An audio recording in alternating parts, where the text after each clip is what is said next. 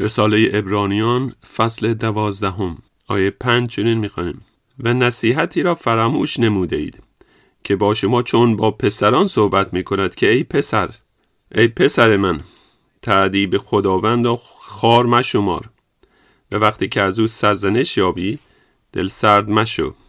سپس در آیه ده چنین می‌خوانیم در مورد پدران جسمانی ما.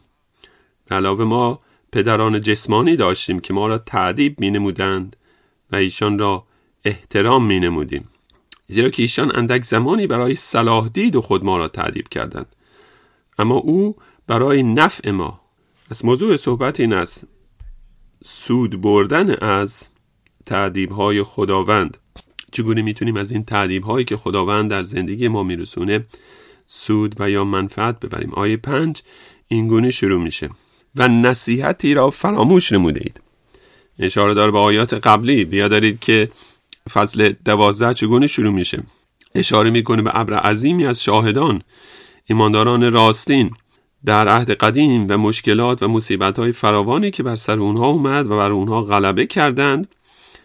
و اکنون میگه نویسنده این رساله تحت هدایت روح القدس میگه با توجه به آن ایمانداران که با مصیبت‌های فراوان ایستادند، او میگه به عیسی مسیح چشم بدوزید که بی حرمتی را ناچیز شمرد، متحمل صلیب گردید. وقتی که میگه به عیسی چشم بپوشید، اشاره داره به ذات انسانی او. او در ذات انسانیش رنج کشید به عنوان یک انسان. و نویسنده رساله میگه او رو در نظر بگیرید، شاهدان گذشته رو در نظر بگیرید. و سپس میگه و نصیحتی را فراموش نموده اید. فراموش نکنید که مصیبت‌ها و تأدیب‌های خداوند هدفی داره. امروز قصد داریم تمرکز کنیم به این موضوع: خدای زنده و حقیقی فرزندانش رو تأدیب میکنه. اغلب مسیحیان در این دنیا مشکلات بیشتری دارن نسبت به افرادی که بی خدا هستند. این وضعیت آصف هست در مزمور هفتاد و سه. وقتی که به دوربرش فکر میکنه ناراحت میشه، وقتی که میبینه کسانی که بی خدا هستن و علیه خداوند طغیان کردن در زندگیشون، به نظر میسه هیچ مشکلی وجود نداره. البته این فقط به نظر میرسه. به نظر میرسه کسانی که بی خدا هستن اندوه و سختی ندارن به خاطر زندگی شریری که دارن. مسیحیان زندگی آرام و بدون دغدغه‌ای در قبال در قیاس با اونها ندارن. اما باید بیاد داشته باشیم که خداوند مسیحیان رو تأدیب میکنه و ما با مشکلات، مصیبت‌ها، دلسردی‌ها روبرو خواهیم شد. علتش اینه که ما مسیحیان فرزندان خدای زنده هستیم. دقت کنید، این آیات به ما به ضرورت تأدیب اشاره میکنه. تأدیب‌های خداوند یعنی خدای زنده از مشکلات استفاده میکنه تا ما رو تأدیب کنه، ما رو بزرگ کنه. آیه شش: زیرا هر که را خداوند دوست می‌دارد توبیخ می‌فرماید و هر فرزندی را که می‌پذیرد به تازیانه می‌زند. تازیانه اشاره داره به تجاربی که دردناکه. و این آیه میگه هر کس که واقعا مسیحی شده و ایمانداران ایماندار راستین است، این تجارب دردناک رو خواهد داشت و این به نفع ماست. آیه هشت: اما اگر بدون تأدیب می باشید که همه از آن بهره یافتند، پس شما حرامزاده اید نه پسران. لذا وقتی که این مشکلات و سختی های فردی وارد زندگی ما میشه، نباید دلسرد بشیم، نباید فکر کنیم که اینها چیزهای غریبی هست. به ویژه وقتی که می بینیم افراد بی خدا این مصیبت ها رو در زندگیشون ندارن. نکته دیگه ای که این آیات برش تاکید می‌ورزن این هست که چه کسی هست که مسئولیت تام توبیخ‌ها و تأدیب‌ها رو بر عهده داره؟ پدری مهربان. و او همچون پدری است که فرزندان خودش رو تأدیب میکنه. و اگر ما مسیحیان این تازیان‌های دردناک رو در زندگی تجربه میکنیم، نباید فراموش کنیم که دست پدری مهربان هست که تازیانه رو به دست گرفته. حالا ممکنه این تازیانه ها نتیجهش بیماری های جسمانی باشه و یا فرزندی در خانوادمون که زندگی رو برای ما سخت ساخته.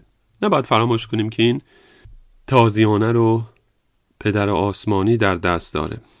علاوه نباید فراموش کنیم که خدای زنده و حقیقی وقتی که ما مسیحیان رو توبیخ میکنه، این کار او حالت قضایی نداره.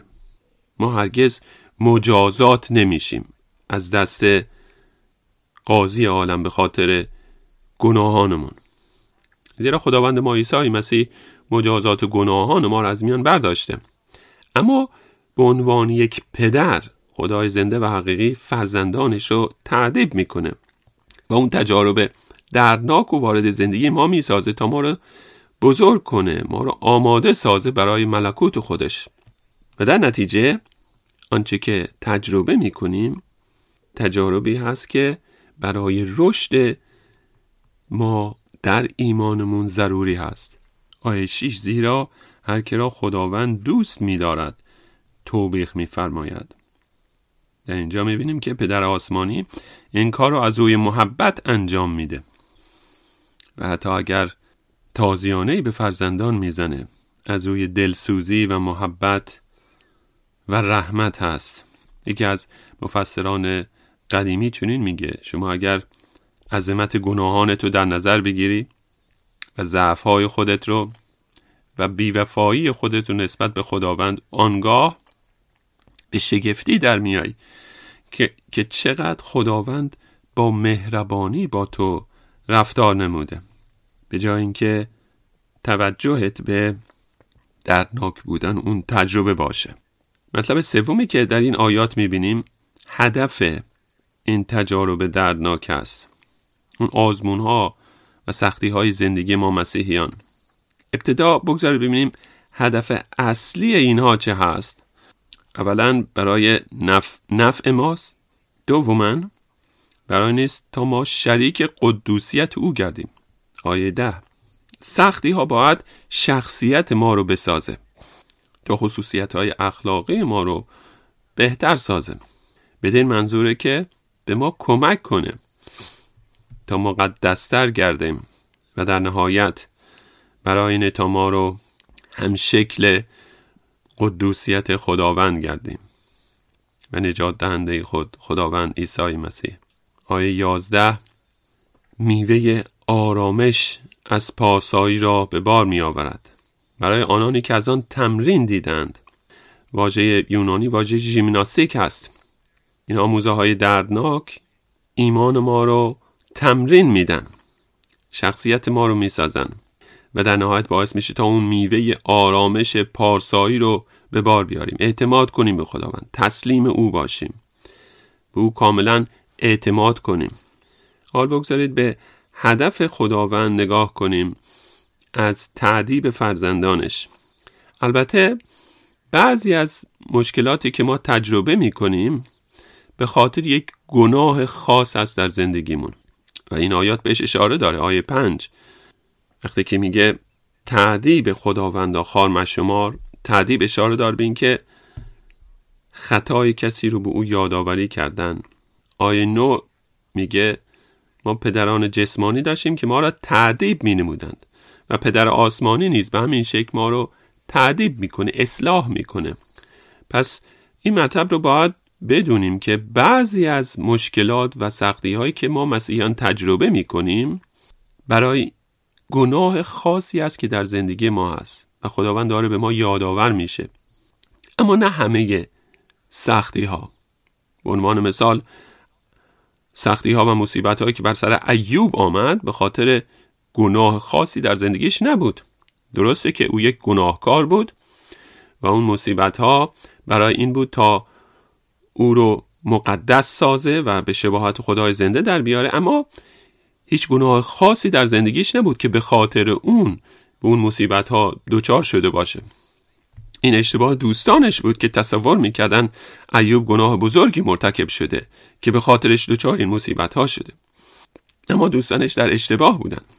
و یا کسی مثل یعقوب که وقتی یوسف را از دست داده بود چنین گفت که همه چیز علیه من است، اما همه چیز بر ضد او نبود، به خاطر یک گناه خاص یا خداوند به اون شکل با او برخورد کرده بود. اما همیشه ما باید خود رو در برابر خداوند فروتن سازیم. وقتی که این سختی ها و مشکلات وارد زندگیمون میشه و از خود بپرسیم آیا خداوند داره من رو بیدار میسازه به خاطر یک کوتاهی که انجام دادم، به خاطر گناهی که به اون اجازه دادم وارد زندگیم بشه. ایوب این کار رو انجام میده. فصل ده آیه دو میگه من به خداوند خواهم گفت مرا محکوم مساز، به من نشون بده که به چه علت با من به این شکل برخورد میکنی.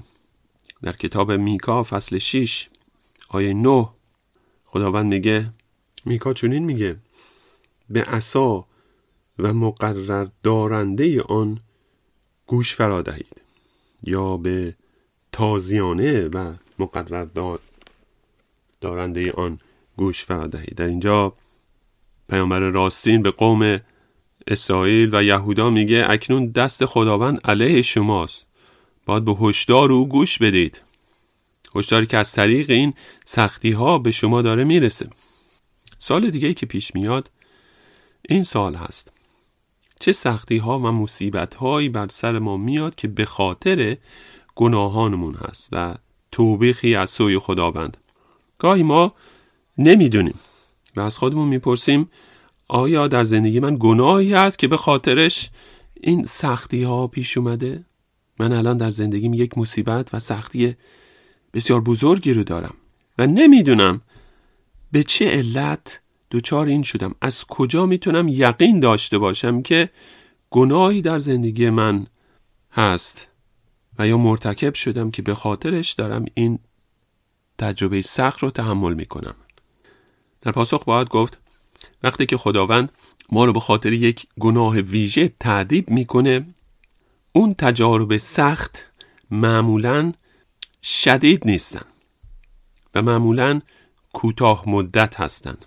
همون جوری که به عنوان مثال ما فرزندانمون رو تعذیب میکنیم و یا تنبیه میکنیم، اونها رو مداوم کتک نمیزنیم، بلکه یک تنبیه کوتاه مدت هست. میخوایم اونها فرا بگیرن که چگونه زندگی کنن و این کار با محبت انجام میدیم و دلیلش رو به اونها میگیم.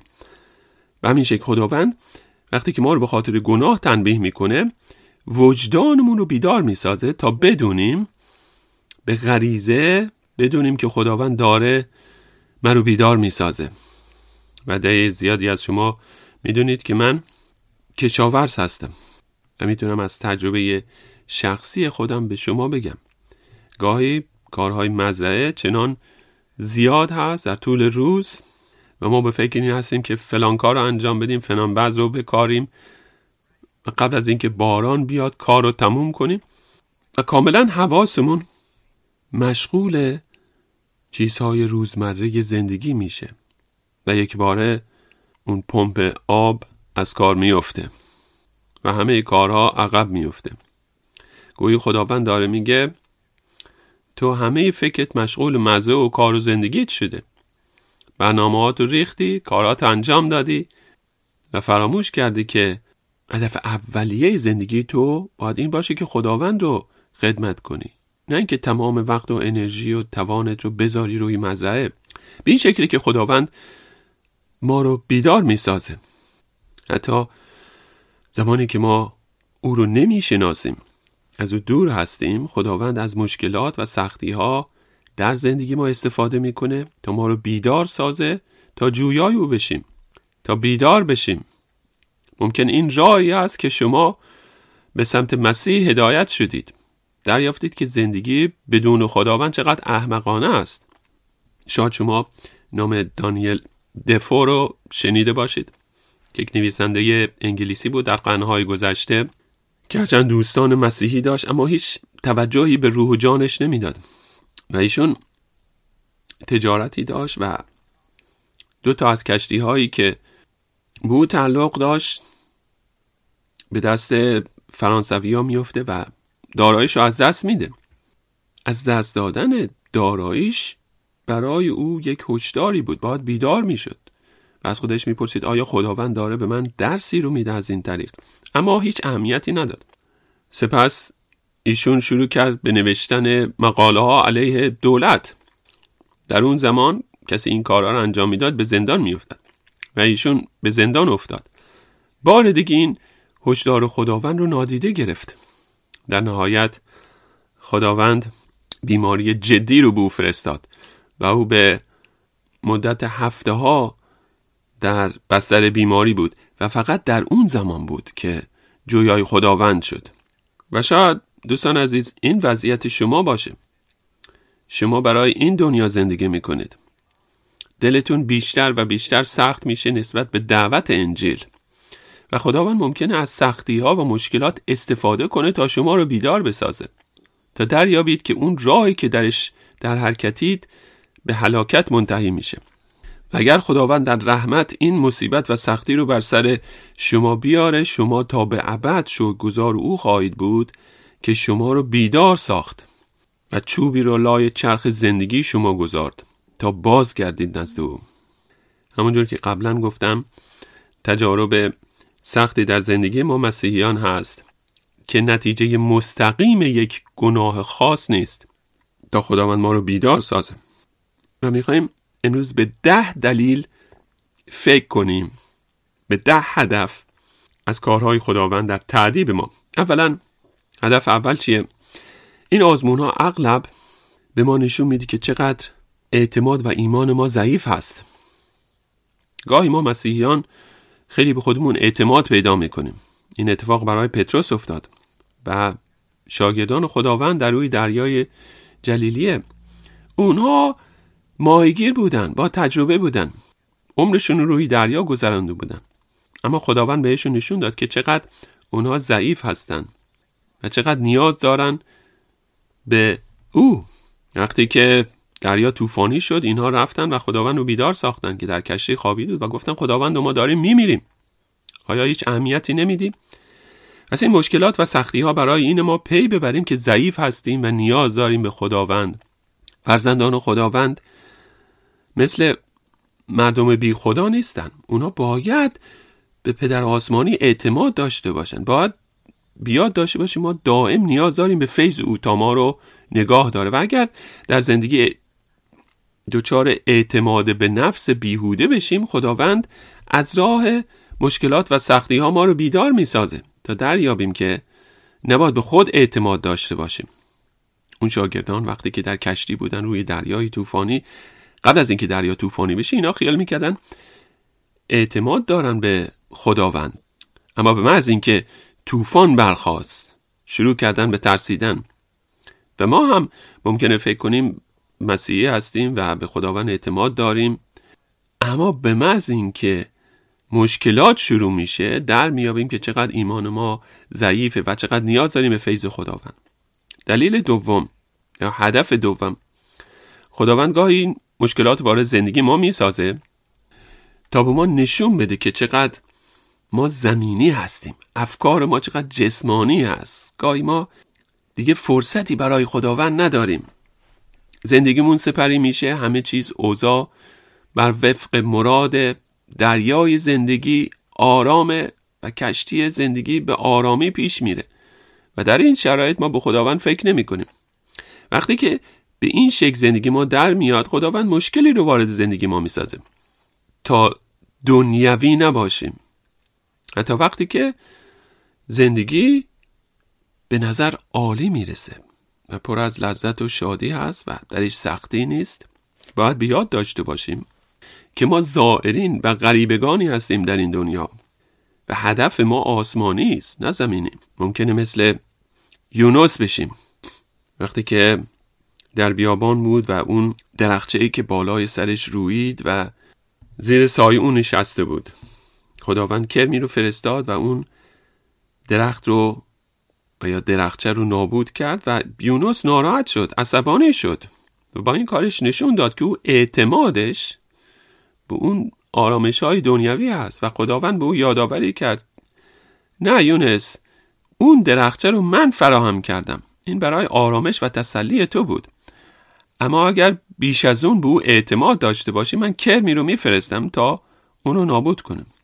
هدف سوم، خداوا ممکنه تجربه دردناکی رو وارد زندگی ما بسازه تا اون وقت بهشت آرزوی ما بشه، نه صرفاً تسلی و اطمینان برای زمان پیری و یا یک بیمه. خداوند کاری میکنه تا ما توجهمون به چیزهای آسمانی باشه نه نه زمینیم.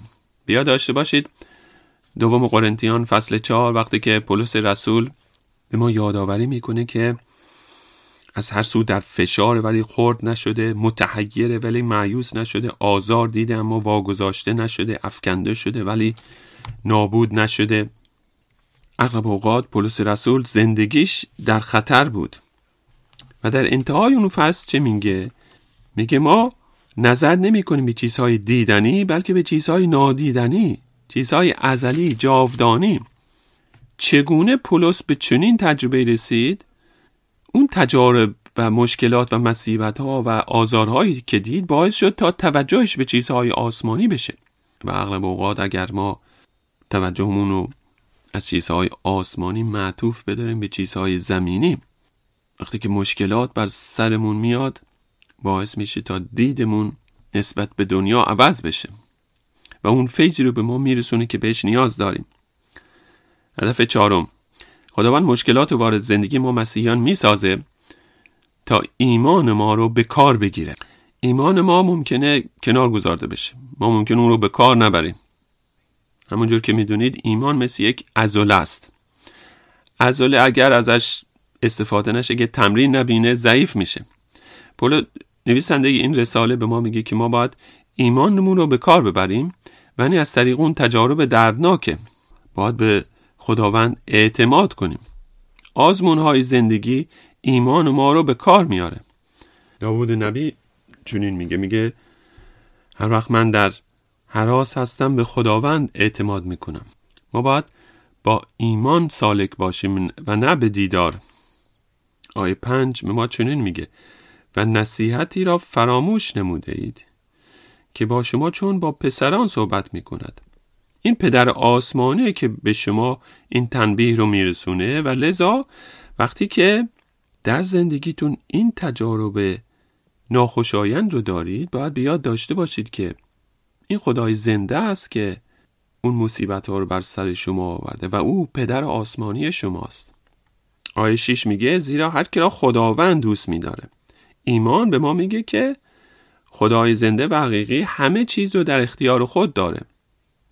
او قادر مطلق هست، جزئیات زندگی ما رو در دست داره و لذا ما به او اعتماد میکنیم، هم به عنوان پدر آسمانی هم به عنوان قادر متعال. آیه ده به ما میگه برای نفع ماست، هرچند که دردناک اون شرایطی که درش هستیم ما رو به اضطراب و نگرانی در میاره، ما رو دلسرد میسازه. چگونه ما ممکنه برای این مشکل غلبه کنیم؟ از راه ایمان، همچنان که جزئیات زندگی خود رو با دید ایمانی تفسیر میکنیم. می‌ذارید به یک واژه در آیه شش اشاره کنم. به ما گفته شده زیرا خداوند هر که را دوست می‌دارد توبیخ می‌فرماید و هر فرزندی را که می‌پذیرد به تازیانه می‌زند. کسانی که خداوند اونها رو می‌پذیره یعنی به خداوند تعلق دارن و نتیجه خداوند از اونها مراقبت می‌کنه. در قیاس با اونها در آیه هشت از واژه حرامزاده استفاده شده، یعنی کسانی که به خداوند تعلق ندارند و خداوند با اونها به اون شکل که با مسیحیان برخورد میکنه رفتار نمیکنه. از اونها اون مراقبت ویژه نمیشه. به در آسمانی از فرزندان خودش نگاهداری میکنه و مراقب اونها هست، همچنان که از قوم بنی اسرائیل حفاظت نمود. لذا بارها میخونیم در تاریخ مقدس چگونه در زندگی اونها دخالت میکرد برای نیکی اونها. هدف پنجم، مشکلات باعث میشه تا ما بیشتر و بیشتر دعا کنیم. اگر ما دعای روزانه رو فراموش کنیم، اگر دعاهای ما کوتاه بشه و بهش فکر نکنیم و این کار رو به شکل مکانیکی انجام بدیم، خداوند مشکلی رو وارد زندگی ما میسازه تا دل ما رو بیدار سازه تا بار دیگه شروع کنیم با جدیت و شور و شوق دعا کردن. هدف ششم، مشکلات ما را به سطح بالاتری از تجارب ایمان مسیحی وارد می سازه. به عنوان مثال به ایوب نگاه کنید. در انتهای کتاب ایوب می خونیم که ایوب میگه من شنیده بودم اما اکنون می بینم و توبه می کنم در خاک و خاکستر. ایوب هیچ گناه خاص و بزرگی نداشت که باعث اون تأدیب‌ها و مشقاتش باشه، اما اکنون وضعیت خودش رو میبینیم. میبینی که چقدر ناشایسته است برای توجه و رحمت خداوند و از خودش نفرت پیدا میکنه. گناهان خودش رو میبینه و همچنین محبت عظیم خدای زنده رو. و این تجربه شاگردان خداوند بود در روی دریای جلیلیه، وقتی که دیدن خداوند عیسی مسیح ایستاد و به دریای طوفانی گفت آرام باش و به شگفتی در اومدن و گفتن این چه انسانی است که حتی دریا و طوفان از او اطاعت میکنه. و اغلب اوقات وقتی که مشکلات وارد زندگی ما میشه، برای اینه تا ما درک درستری داشته باشیم و تجربه درستری داشته باشیم از محبت او و رحمت او به سوی ما مسیحیان و فیض او و قدوسیت او. این مطالب رو ما در کوره آزمایش کشف میکنیم. به عنوان مثال به شدرک، میشک و ابدنغو فکر کنید در کتاب دانیال، وقتی که به کوره آتش افتادن، در اونجا بود که مسیر رو با خودشون داشتن. جدای از اون تجربه هرگز نمیتونستن مسیر رو به اون شکل در نزدیکی خود داشته باشن که به شکل معجزه آسایی اونها رو نگاه داشت و به اونها برکت داد. هدف هفتم، گاهی هدف این آزمون‌ها و سختی‌ها انینه تا ما رو از گناهی باز داره. فرض کنید شما ماشین جدیدی خریدید و یا چیزی رو به دست آورید و اون رو دارید بدل می‌سازید به یک بت. خداوند با من این گونه رفتار کرد. من فکر نمی‌کنم که من از اون ماشین نوعی که خریده بودم داشتم یک بت می‌ساختم، اما در صورت من ماشین نوعی خریده بودم و خداوند اجازه نمیداد تا اون رو بدل سازم یک شیئی که برام بسیار مهم باشه. یک هفته بعد از اینکه ما ماشین نو رو خریدیم، خانمم اون رو در پارکینگ پارک کرد و کمی کسی اومد و اون رو کاملا خط خطی کرد. گاهی خداوند در زندگی ما دخالت میکنه زیرا نمیخواد ما مغرور بشیم. پولس رو بیاد دارید، پولس رسول، خداوند خاری در جسم او قرار داد و پولس دعا میکنه سه مرتبه خداوند این خار رو از جسم من بیرون بیار، اما خداوند به دعای پاسخ نداد.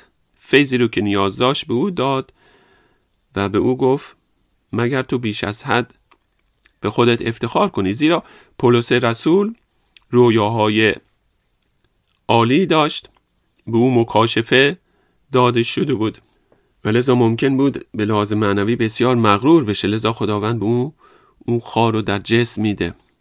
هدف هشتم این مصیبت ها اینه، چنان که در آیه ده میخونیم، تا ما شریک قدوسیت او گردیم، تا اراده، اندیشه و احساسات ما کاملا همرأی با او گرده، تا هر آنچه که فکر میکنیم ازش لذت میبریم همون چیزهایی باشه که خداوند از اونها لذت میبره. ما تسلیم اراده او میشیم، ما به او اعتماد میکنیم و محبتش و آرزومون بیشتر میشه تا به شکلی زندگی کنیم که او رو خوشنود سازه.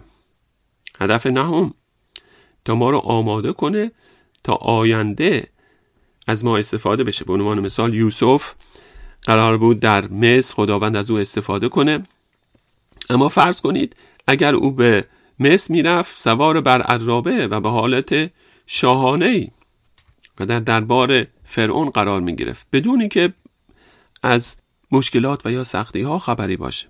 فرض کنید که یوسف وارد دربار فرعون میشد بدون اینکه به اون سیاهچال بیفته. چقدر در این شرایط ممکن بود دچار غرور بشه، چقدر به راحتی به خودش افتخار میکرد، اما خداوند اجازه این رو نداد و یوسف را آماده کرد از طریق اون سالهای مصیبت. وقتی که در خونه پاتیفار بود به زندان افتاد و اون دو فردی که خوابشون رو تعبیر کرده بود او رو فراموش کردن. وقتی که اون تجارب سخت رو میدید، کلام خداوند او رو آزمایش کرد و این تجارب سخت به یوسفیا داد تا به خداوند اعتماد داشته باشه و به خودش اعتماد نکنه. پس این آزمون‌ها او رو آماده می‌ساخت برای آینده تا خداوند ازش استفاده کنه. اون تجارب سختی که داریم در زمان حاضر خوشایند به نظر نمیرسه، دردناکه، اما میوه آرامش رو به بار میاره و این رو ما در زندگی یوسف میبینیم وقتی که بعدها برادرش نزدش میان و او با محبت و بخشایش اونها رو میپذیره. و علتی که به این شکل با محبت برادرانش رو پذیرفت به خاطر همون تجارب سختش بود تا اون میوه آرامش پارسایی در زندگیش به بار بیاد. هدف دهم هدف دهم از این آزمون ها اینه که تا ما مشتاق خدای زنده بشیم. وقتی که به کلیسا میایم ما آرزومندیم تا او از جانهای ما دیدار کنه، ما رو فرای مسائل زمینی بیاره و ذهن و احساسات ما رو بر چیزهای آسمانی قرار بده. ما میخوایم این مطالبی رو که میخونیم برامون واقعی بشن. اغلب اوقات مشکلات و مصیبت ها هستن که باعث این مطلب میشن.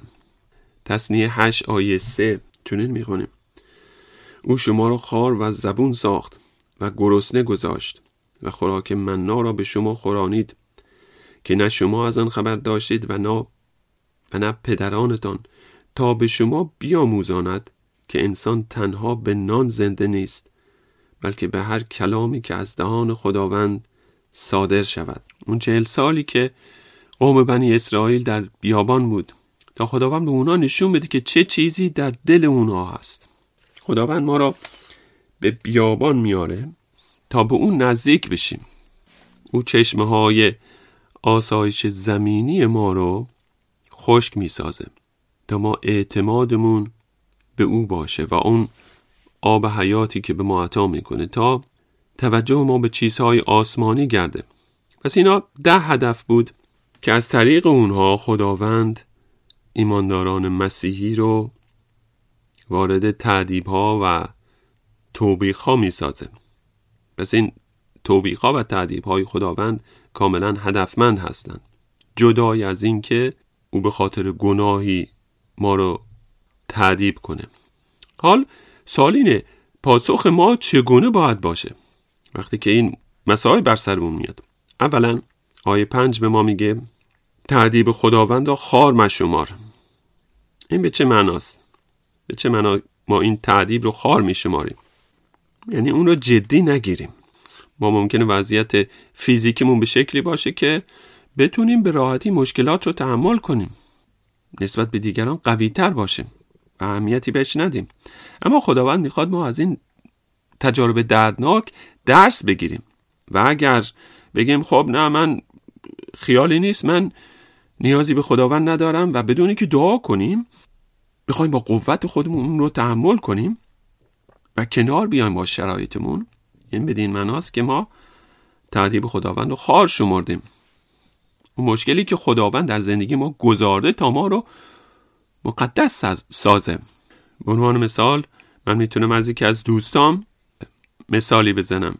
ایشون میگه وقتی که این بچه بود خیلی پسر قلدری بود و ته کلاس می نشست و خیلی شیطونی میکرد و معلمی داشت که یه خانم قد کوتاهی بود و ایشون توی کلاس داشت شیطونی میکرد. خانم معلم او رو فرا خوند بیا جلوی کلاس و در اون زمان در انگلیس گاهی با خطکش بچه ها رو تنبیه می زدن.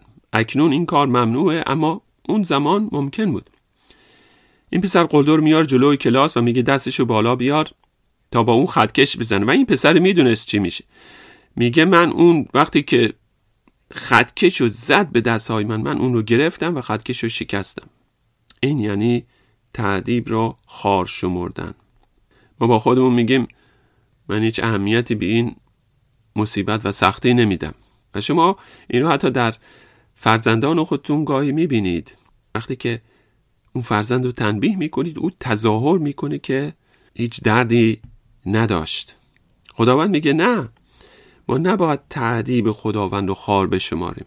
راه دیگه که ما اون رو خار میشماریم اینه که ما شروع کنیم شکایت کردن و یا گلایه کردن و بگیم خداوندا چرا این بلا رو بر سر من آوردی؟ این حق من نبود، این عادلانه نیست.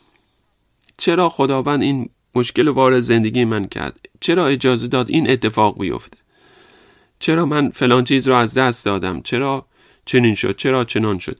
به جای اینکه شکایت و گلایه کنیم، نباید تعذیب او رو خار بشماریم، بلکه باید این سوال رو بپرسیم: خداوند از این طریق چه درسی به من میده؟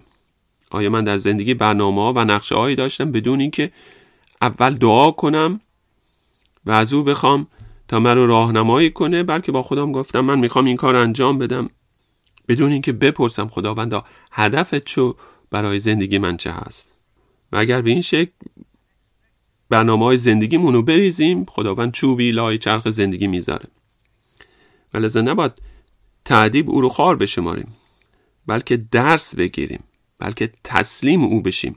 آیینه به ما چنین میگه، میگه ما از او اطاعت کنیم.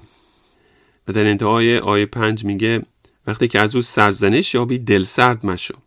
ممکنه گاهی این سختی ها و آزمون ها چنان باشه که ما کاملا دل سرد بشیم، ناامید بشیم، وظایف معنوی رو فراموش کنیم. و ترس نویسنده رساله عبرانیان همین هست. وقتی که این رساله رو برای اون یهودیانی که مسیحی شدن می نویسه، ترسش از این هست که این یهودیان که جفا و آزار دیدن و اکنون مسیحی شدن و خانواده اونها رو طرد کردن، می ترسه مبادا اونها ناامید بشن و دل سرد بشن. اما پاسخ ما به این مصیبت ها و سختی های زندگی که خداوند وارد زندگی ما می سازه، باید این باشه که ادامه بدیم، دل سرد نشیم، پایداری کنیم، وظایف مسیحیت رو انجام بدیم، به وعده های خداوند اعتماد داشته باشیم، در راه او سالک باشیم. اون وظایفی رو که به عنوان یک مسیحی داری و بر عهده ما هست، اونا رو به انجام برسونیم. حال که نویسنده این رساله هدف این تعذیب ها و توبیخ های خداوند رو بیان کرد، در آیه دوازده چنین میگه: پس دست‌های افتاده و زانوهای سوس شده را استوار نمایید و برای پاهای خود راه‌های راست بسازید تا کسی که لنگ باشد از راه منحرف نشود بلکه شفا یابد. یعنی ادامه بدید در اون راه، در اون راه اطاعت و اعتماد به خدای زنده و زندگی مسیحانه، مگر خداوند مطالعه این کلام رو به جانهای ما برکت دهد.